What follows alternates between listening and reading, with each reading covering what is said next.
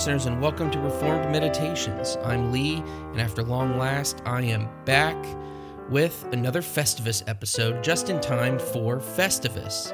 So, uh, happy Festivus to all you crazy people out there. Uh, for those who may have not listened to the last Festivus episode, um, the idea comes from the show Seinfeld, which isn't a show that I necessarily recommend.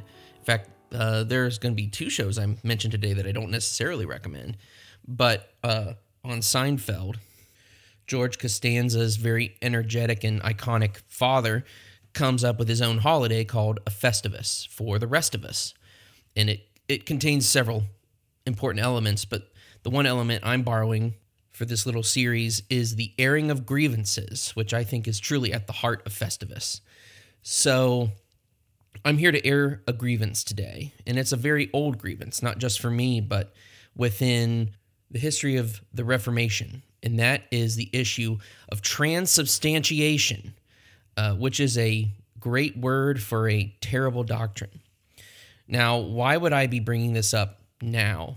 Uh, obviously, this is no new issue. This has been a topic of uh, hot debate for centuries. So, what makes it so pertinent to me right now?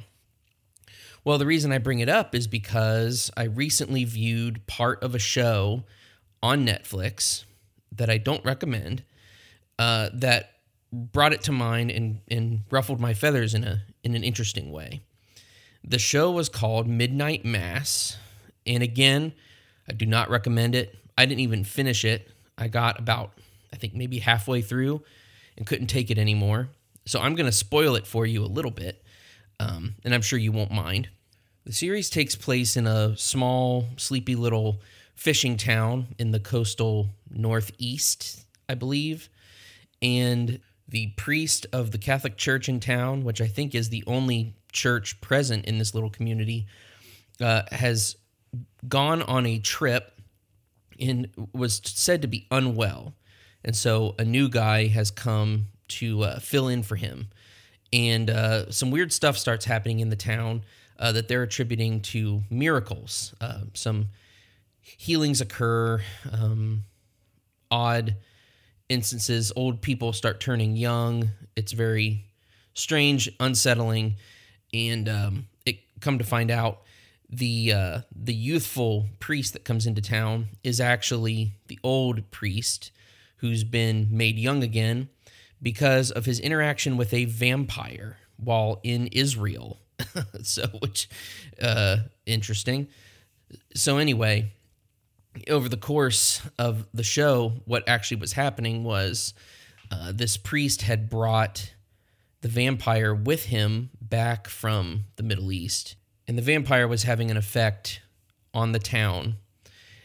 And how that happened wasn't that the vampire was going around biting people, but that this priest was serving the blood of the vampire to his congregants. And that was plenty gross, okay? And uh and that about made me quit the show anyhow. Um, but what really got to me was uh, the lady who worked at the church started to incorporate the vampire, which they referred to as an angel, into Roman Catholic theology, even using some proof texts from scripture to make it seem normal. And that was the last straw for me. Uh, and so I wanted to jump on after thinking about this for a little while and talk a little bit about the problem with transubstantiation that would lead to a kind of uh, idea for a show. Now, this isn't necessarily a knock on the show itself or even a knock on the pagans that made it, the real problem here is the well known superstitious doctrine of transubstantiation, which is the Roman Catholic doctrine that the priest is able to change the bread and wine involved in the Eucharist into the literal body and blood of Christ, so that every time the Mass is celebrated, Jesus essentially is re crucified week in and week out. And when people take the Eucharist in, in, the mind of the Roman Catholic, they are consuming the literal body and blood of Christ. So you can see this doctrine uh, would lead to uh, some interesting um, interpretations, let's say, by people who do not subscribe to it, uh, or people who aren't biblically literate, people who haven't meditated on scripture and seen that this is a, a wildly unbiblical way of considering the Lord's Supper. So, the reason that the show triggered me so much isn't necessarily that it's in a way parodying the Roman Catholic Mass. Ordinarily, that would be fine with me. I mean, I don't mind. I don't mind making jokes about some of the things that I disagree with, especially if by making the joke I can point out the error. I'm totally fine with that. But the problem here was that the show went further than simply parodying the, the superstitious nature of the Roman Catholic Eucharist, but it was the intentional move of the show to attribute uh, these things to passages of Scripture, which were used um, wildly out of context and uh, were simply used as a prop to uh, to hold up the the plot of the show. So using especially Jesus' words that uh, you know whoever does not eat my body and drink my blood is not a part of me um, which was used several times in the episodes that I saw. And what really grinds my gears about this is that, you know, the world doesn't see the difference between Roman Catholic, Eastern Orthodox, Protestant. That doesn't really matter to them. They've found, in this instance, they found a weak point that they could exploit for their purpose in the doctrine of transubstantiation and the overall superstitious and, dare I say, idolatrous nature of so much Roman Catholic doctrine that it turned into a, a reasonable horror plot. Um, this is not good. I don't find this good. Um, even though I'm not Roman Catholic, obviously. If you've seen my Twitter at all, you've seen several tweets where I said my personal pronouns are the slash pope slash is slash antichrist. So I, I'm putting my cards on the table very much not a Roman Catholic. But the way that the world does such a thing is they use this bit of doctrine from the Roman Catholic Church to skewer all of Christianity. And that was very much the drift I was getting before I turned the show off. And again, part of the reason why I definitely did not finish it. Uh, because I like a scary show once in a while, right? Uh, and vampire shows can be pretty interesting. But turning the local church, even if it is a Roman Catholic parish in this town, into a vampire worshiping cult uh, was beyond the pale for me. So, again, as I said at the beginning, this episode isn't a knock on the show, even though I don't recommend you watch it. Um, and it's not necessarily a knock on pagans themselves, but uh, I want to talk specifically about the issue of transubstantiation. If solid Christians would speak up on topics like this and make it clear, crystal clear to the listeners that we don't agree on this and that some of us vehemently deny certainly this doctrine and many other well known Roman Catholic doctrines. I'm not saying that would solve all the problems, but I think it would help make it clear that we're not all saying the same thing. So that this is my attempt, one very small attempt at doing this. So uh, as I said, I'm putting all my cards on the table here. Very much not a Roman Catholic, very much opposed to Roman Catholicism. Uh, so I want to put forward a more biblical definition of what is pretending to be done in the Roman Catholic Eucharist. So I want to talk about what is the Lord's Supper. And I'm going to start with uh, just two scripture references. The first is 1 Corinthians 11, 26 through 28. And by the way, this is in my brand new, gorgeous edition of the Legacy Standard Bible that I'm reading out of. All right. Um, 1 Corinthians 11, 26 through 28. For as often as you eat this bread and drink the cup, you proclaim the death of the Lord until he comes. Therefore, whoever eats the bread and drinks the cup of the Lord in an unworthy manner shall be guilty of the body and the blood of the Lord. But a man must test himself, and in so doing, he is to eat of the bread and drink of the cup. So we see here, on a basic level, the scripture is only referring to bread and cup. But in doing so in an unworthy manner, you're guilty of the body and the blood of the Lord. But Paul, who's writing this, isn't conflating the two. There's the bread and the cup, and then you're sinning against the Lord and against his body and blood specifically if you're taking those elements in an unworthy manner. So there's a distinction here between those two things. And the Roman Catholic error is to conflate the two. That when you're taking the bread and the cup, although they used to only give you the bread and not the cup, but that's a separate point. That when you're taking those, you are taking his body and his blood. But that's that's a foreign idea not only to this passage but also to the next one that we're going to look at. But another thing that the doctrine of transubstantiation misses, uh, especially from this text, is the purpose. And the purpose is in that first verse, in verse 26. As often as you eat this bread and drink the cup, you proclaim the death of the Lord until he comes. So we're not raising him from the dead by, to speak frankly, a magic trick of a priest. Christ's body is in heaven right now at the right hand of God the Father Almighty. We don't need to resurrect, as if that were even possible, parts of his body in order for the congregants to eat it and drink of the blood. The whole thing here is that this is a means of grace, that this is an ordinance, or as the Presbyterians would say, a sacrament, ordained by Christ for the church to do in remembrance of him. I'm going to turn to our second passage, and that's Hebrews 9, verses 25, 26, and 28. Actually, I'll start in verse 24 and just read all the way through. For Christ did not enter holy places made with hands, mere copies of the true ones, but into heaven itself, now to appear in the presence of God for us. Nor was it that he would offer himself often, as the high priest enters the holy places year by year with blood that is not his own. Otherwise, he would have needed to suffer often since the foundation of the world. But now, once at the consummation of the ages, he has been manifested to put away sin by the sacrifice of himself. And inasmuch as it is appointed for men to die once, and after this comes judgment, so Christ also, having been offered once to bear the sins of many, will appear a second time for salvation without reference to sin to those who eagerly await him.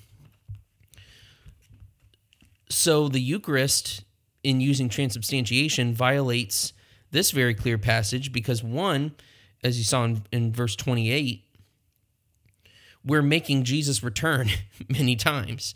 If you see what I mean, that priest making this sacrifice week in and week out, sometimes daily, depending on what the schedule of that particular parish is, there could be a mass every day of the week in which he re sacrifices Christ for people to eat his body and drink his blood. Well, we're waiting for Jesus to return. We don't need to bring him back up again, uh, like I said before, as if you could. Good grief. But Jesus has been offered once for the sins of many.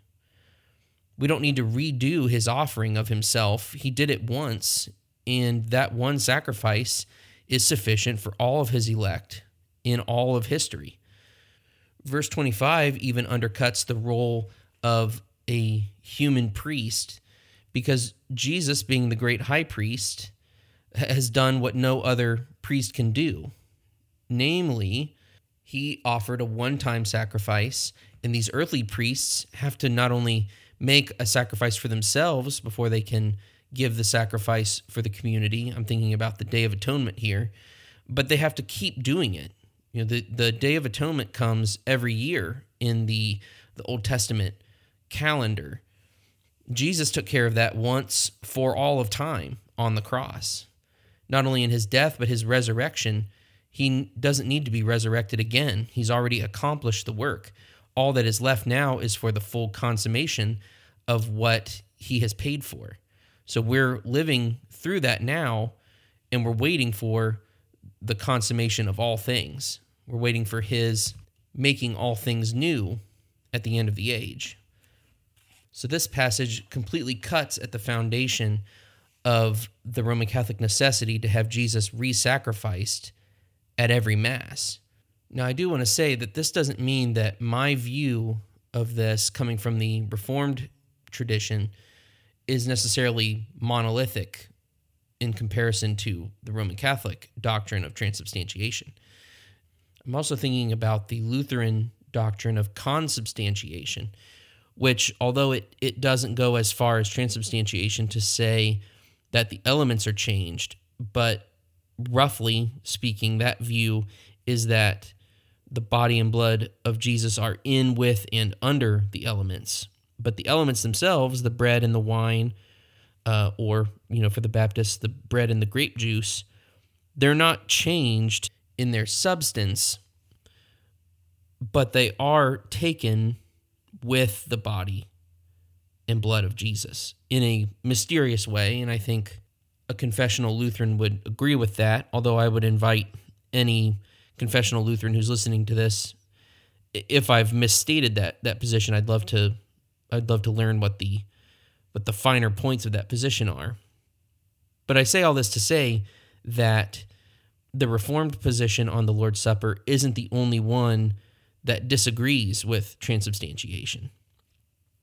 And that the miracle at the heart of the Lord's Supper isn't the changing of the elements into something else, but it's what God does in the heart of the believer who is participating in that sacrament or ordinance, whatever you want to call it.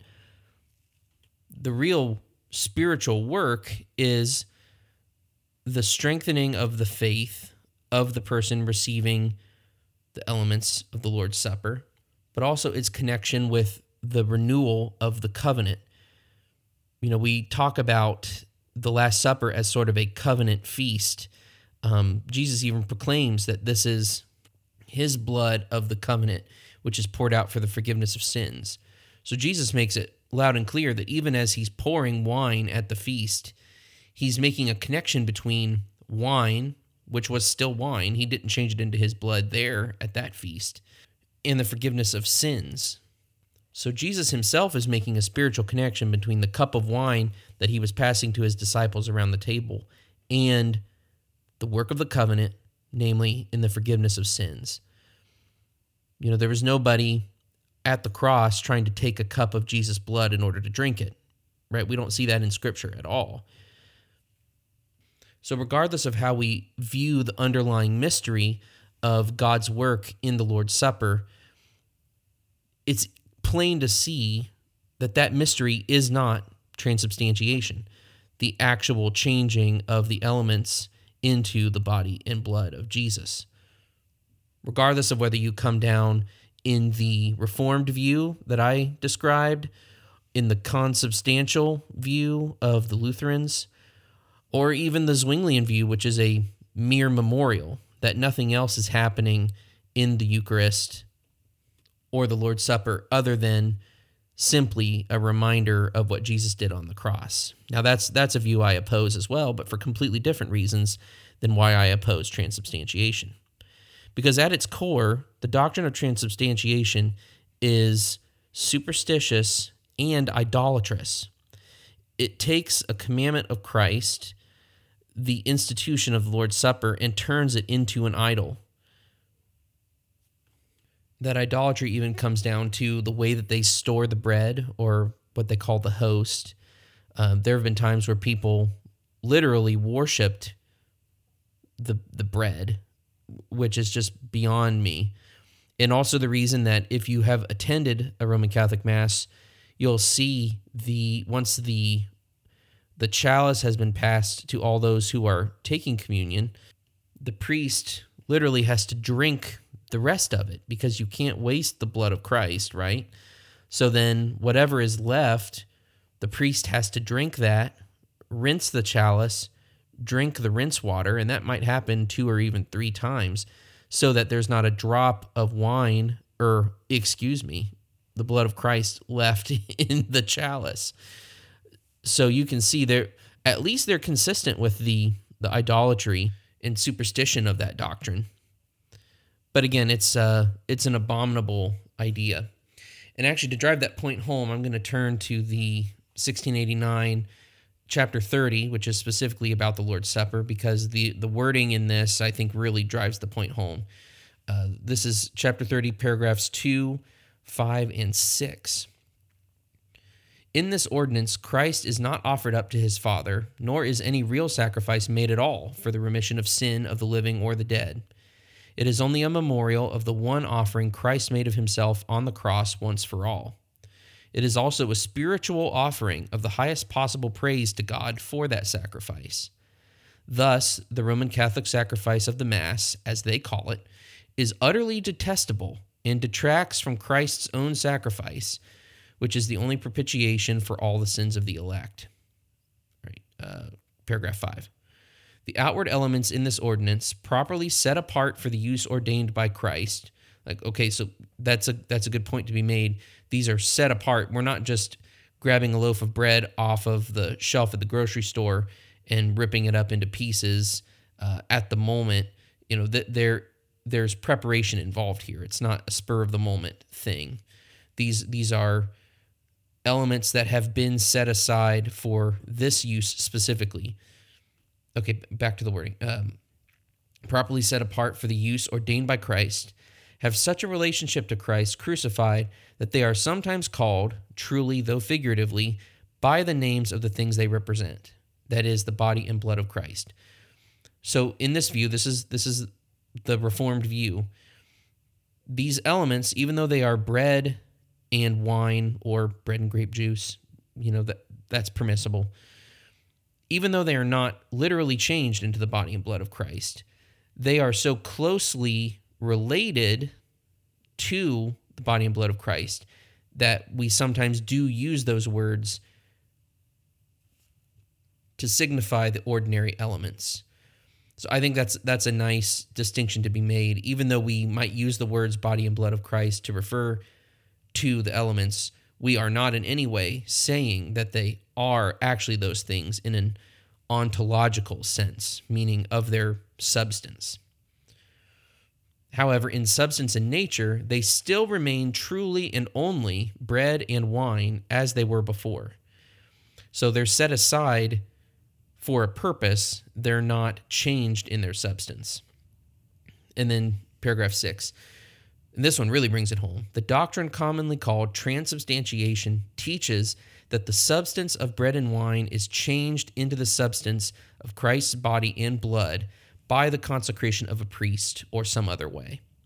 This doctrine is hostile not only to Scripture, but also to common sense and reason. That's really something, too. And I think this is where the ability for the world to mock all of Christianity through this doctrine comes. Because the world obviously is ignorant of Scripture in so many ways, but God's common grace operates on the believers and unbelievers the same. So they still have use of common sense and basic scientific understandings of how the world works. Nothing is completely changed into something else and looks unchanged. It's it's ridiculous. Like it says, it's hostile to common sense and to reason. And common sense and reason are gifts from God. These aren't just things that happen. You know, God has delivered common grace. He's created a world that is rational, that operates under constants that we can observe and document. This is something that does not happen that way back to the confession, it destroys the nature of the ordinance and has been and is the cause of many kinds of superstitions and gross idolatries. I would even I would even comment as well that it's the source of many blasphemies against God's truth uh, and used as a point of mockery against God's people. That is my grievance, and it probably won't do anything to change anything, but boy, does it feel good to say it. and in the spirit of Festivus, I'm uh, airing it to to you, my dear listeners. So I hope this has been interesting and maybe even helpful. Uh, if this maybe is a, a topic you haven't waded into before or considered very much, I'd love to hear from you. You can find me on Twitter at Ref Meditations. That's at R E F Meditations on Twitter. You can also email me directly at reformedmeditations at gmail.com. You can also find the page on Facebook and leave a comment or a question. I would positively love to hear from you. So if you check the show notes, all those contact points are there. While you're in the show notes, you really should check out the Bar Network. Reformed Meditations is happily a Bar Network podcast, uh, truly a group of remarkable and incredible people who are passionate about the gospel and communicating it clearly and compellingly through the medium of podcasts. So please click on that link and go subscribe. Uh, you will thank me later. Uh, and also uh, follow the link in the show notes to the Exile House of Meme Lords and go like their pages. I've told people this before. I think I've even said it here, but I will say it again. The Reformation will be memed, and it is being memed and will continue to be memed. That is a solemn promise. All right. Thank you again for listening. The Lord bless you and keep you. The Lord make his face shine on you and be gracious to you. The Lord lift up his countenance on you and give you peace. And I hope that you all have a very Merry Christmas.